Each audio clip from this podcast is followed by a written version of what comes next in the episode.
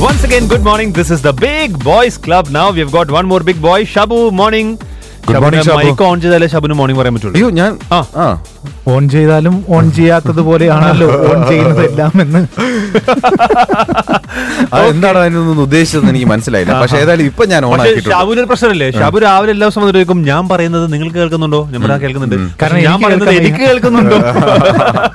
ഷാബു ആദ്യം വിചാരിച്ചെന്ന് വെച്ച് കഴിഞ്ഞാൽ ഇപ്പോഴത്തെ ഒരു പുതിയ സാഹചര്യത്തിൽ അതായത് പുതിയ സ്റ്റുഡിയോ അല്ലേ? പുതിയ സ്റ്റുഡിയോ പുതിയ മിക്സർ പുതിയ മൈക്ക് പുതിയ ഹെഡ്ഫോൺസ് ഇങ്ങനെയൊക്കെ വരുമ്പോഴത്തേക്ക്. ഇനിയിപ്പോ ശബ്ദത്തിനും എന്തെങ്കിലും മാറ്റം വന്നിട്ടുണ്ടോ എന്നുള്ള ഒരു ടെൻഷനിലാണ്. അതെ. അല്ല ശരിക്കും ടെൻഷനാ. കാരണം ഈ പറയുന്നത് കേട്ടില്ലെങ്കിലേ നമ്മൾ പറയുന്നുണ്ടോ എന്നൊരു സംശയം നമുക്ക് ഉണ്ടാവില്ലേ? അത് ഇവിടെ ഈ ആൾക്കാരെ ആപ്പ് ഡൗൺലോഡ് ചെയ്തിട്ട് മെസ്സേജ് അയക്കുന്ന പോലെ പോലെയാണ് ആൾക്കാരെ എപ്പോഴും ചോദിക്കാറുണ്ട് ഞാൻ കിട്ടുന്ന ഞാൻ അയക്കുന്ന മെസ്സേജ് ഒക്കെ അവിടെ കിട്ടുന്നുണ്ടോ കിട്ടുന്നുണ്ടോ? എല്ലാ എല്ലാം കിട്ടുന്നുണ്ട്. ഇവിടെ കിട്ടുന്നുണ്ട്. ഷാബു എല്ലാം. കേൾക്കുന്നുണ്ട്. ഷാബു കൊണ്ടുവന്നേക്കുന്ന പേപ്പറും നമുക്ക് ഇവിടെ എല്ലാം പുതിയതാണ്? പേപ്പറും വാർത്തകളും പുസ്തകമാണ്. അതെ. ഇന്ന് പുസ്തകമാണല്ലോ അർഫാസ്. കയ്യിലൊന്നും കാണുന്നില്ലല്ലോ. കയ്യിൽ പുസ്തകം വേണ്ടല്ലോ. മനസ്സിലാണ്. മാത്രമല്ല പുസ്തകം മൊത്തം വായിച്ച് പഠിച്ചിട്ട് വന്നേ ഓഹോ ഓക്കെ ഓക്കെ ഓക്കെ. നമ്മളെ ഈ ഇന്നത്തെ പുസ്തക പരിചയത്തിലേക്ക് പോകുമ്പോൾ ചില എഴുത്തുകാർക്കൊക്കെ ഉള്ള ഒരു സൗഭാഗ്യമുണ്ട്. ചില എഴുത്തുകാരെന്ന് പറയുന്നതിനേക്കാൾ ചില മനുഷ്യർക്കുള്ള ഒരു സൗഭാഗ്യമുണ്ട്. കാരണം ആ മനുഷ്യരെ മനസ്സിലേക്ക് ഓർത്തെടുക്കാൻ വേണ്ടി ചിലപ്പോ ഒരു പാട്ട് മതിയാകും. അല്ലെങ്കിൽ ഏതെങ്കിലും ഒരു ഒരു സ്ഥലനാമം പറഞ്ഞാൽ മതിയാകും. ചിലപ്പോൾ ഏതെങ്കിലും സിമ്പിളുകളായിരിക്കും. ആയിരിക്കാം. അപ്പൊ ഒരു പാട്ട് കൊണ്ട് മാത്രം നമുക്ക് വളരെ പെട്ടെന്ന് മനസ്സിലേക്ക് വരുന്ന ഒരു വ്യക്തിയുണ്ട്. എഴുത്തുകാരൻ എന്നതിലൊക്കെ ഉപരിയായിട്ട് നല്ലൊരു മനുഷ്യ സ്നേഹിയുണ്ട് ഓക്കെ. അപ്പൊ ആ മനുഷ്യ സ്നേഹിയെ നമുക്ക് ഓർക്കാൻ വേണ്ടി നമുക്ക് ആ പാട്ടൊന്ന് കേട്ടാലോ? ജോൺ തന്നെ വിചാരിക്കണം. ഓക്കെ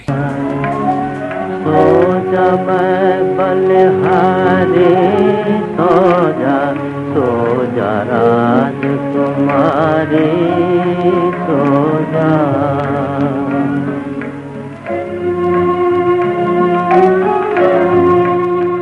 പാട്ട് കേൾക്കുമ്പോൾ പെട്ടെന്ന് നമ്മുടെ മനസ്സിലേക്ക് തെളിയുന്ന ഒരു ചിത്രമുണ്ട്. ഒരു മാംഗോസ്റ്റീൻ മരം. അതിന്റെ താഴെ ആ ഒരു ചാരുകസേരയിൽ. ഒരു മനുഷ്യൻ ഇരിക്കുന്നു. അതെ. അവിടെ തൊട്ടടുത്ത് തന്നെ ഒരു ഗ്രാമഫോൺ ഉണ്ട് ആ പാട്ട് ഇങ്ങനെ ഒഴുകിക്കൊണ്ടിരിക്കുന്നു.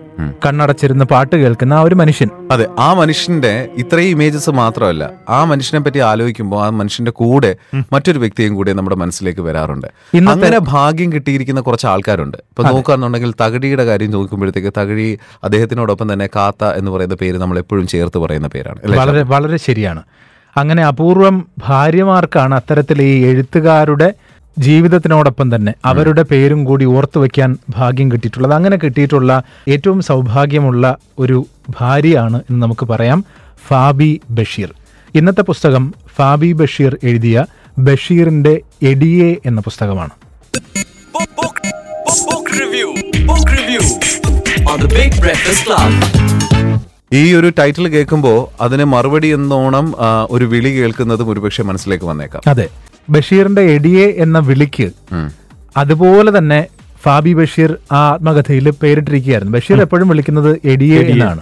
ആ എഡിയെ ജോൺ പറഞ്ഞ പോലെ എഡിയെ എന്ന് വിളിക്കുമ്പോൾ അതിനൊരു മറുവിളിയുമായി ഫാബി കൂടെ തന്നെ ഉണ്ടായിരുന്നു. ഏകദേശം മുപ്പത്തിയാറ് വർഷം അവർ ഒരുമിച്ച് ജീവിക്കുകയും ചെയ്തു. ഓക്കെ. മുപ്പത്തി ആറ് വർഷത്തിന് ശേഷവും ഫാബി ബഷീറിന്റെ ഓർമ്മകളിൽ ബഷീർ എന്ന ടാറ്റ നിറഞ്ഞു നിന്നു.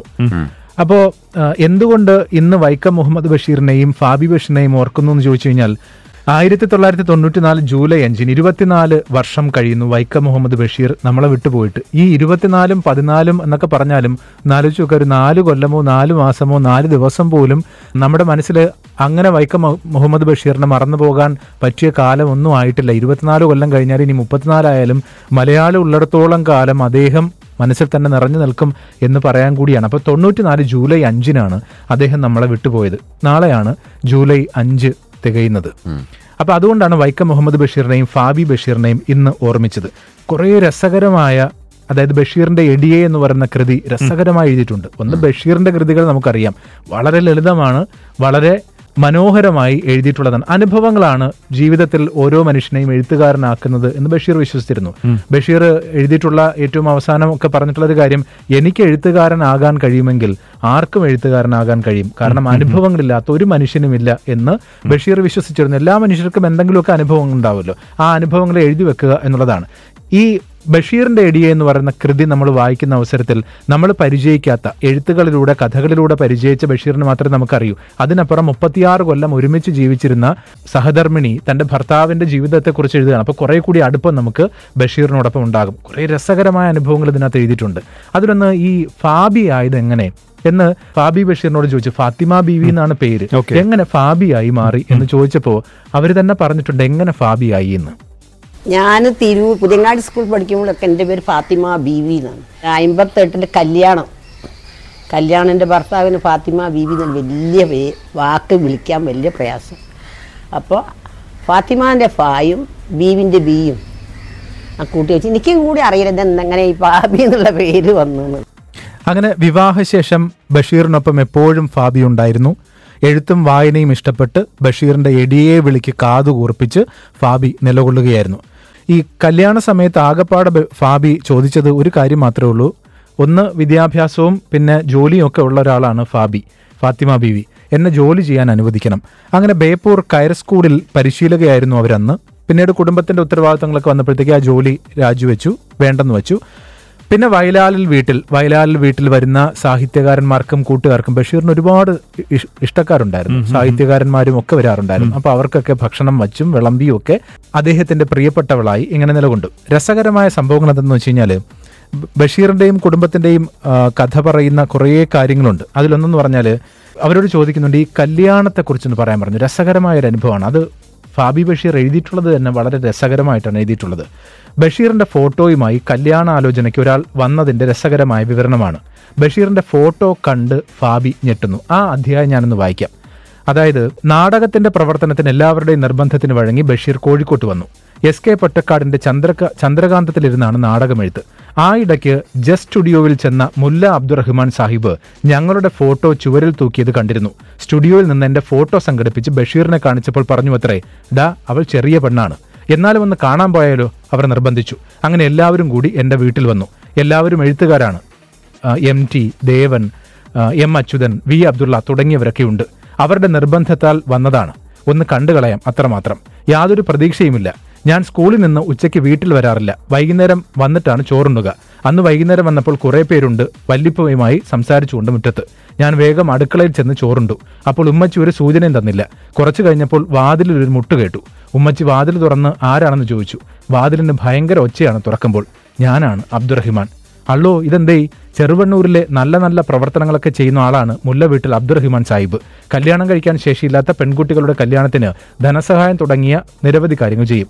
വന്ന കാര്യം മുല്ല വീട്ടിൽ അബ്ദുറഹിമാൻ ഉമ്മച്ചിയോട് പറഞ്ഞു. എന്റെ സ്നേഹിതന് വേണ്ടിയിട്ടാണ്. നിങ്ങളുടെ മോളെ കല്യാണം ആലോചിക്കാനാണ് വന്നത്. അത് കേട്ടപാട് ഉമ്മച്ചിക്ക് നാക്കില്ലാതായി.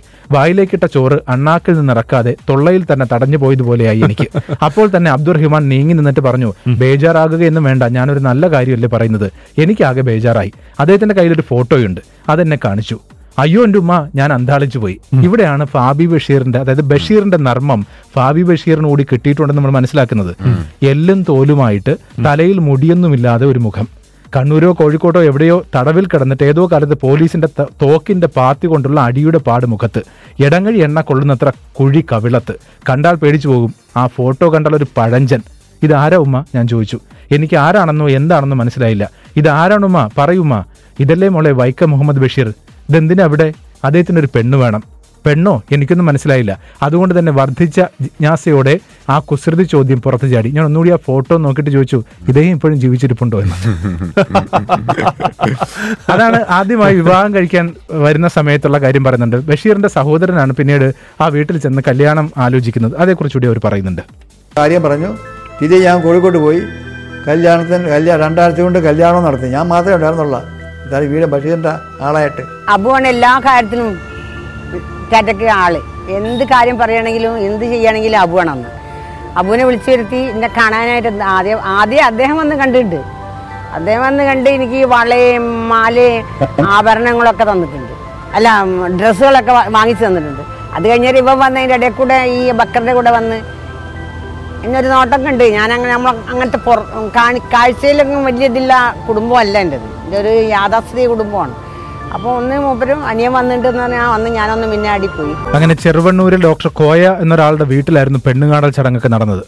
പിന്നീട് ഇവർ രണ്ടുപേരും കൂടെ ഒരുമിച്ച് നിൽക്കുന്ന ഒരുമിച്ച് നിന്ന സമയത്ത് എം വി ദേവൻ ഇദ്ദേഹത്തിന്റെ അടുത്ത സുഹൃത്തായിരുന്നു. അപ്പൊ ദേവനോട് പറഞ്ഞു വളരെ പെട്ടെന്ന് തന്നെ പറഞ്ഞു ഒരു കാര്യം ചെയ്യ്.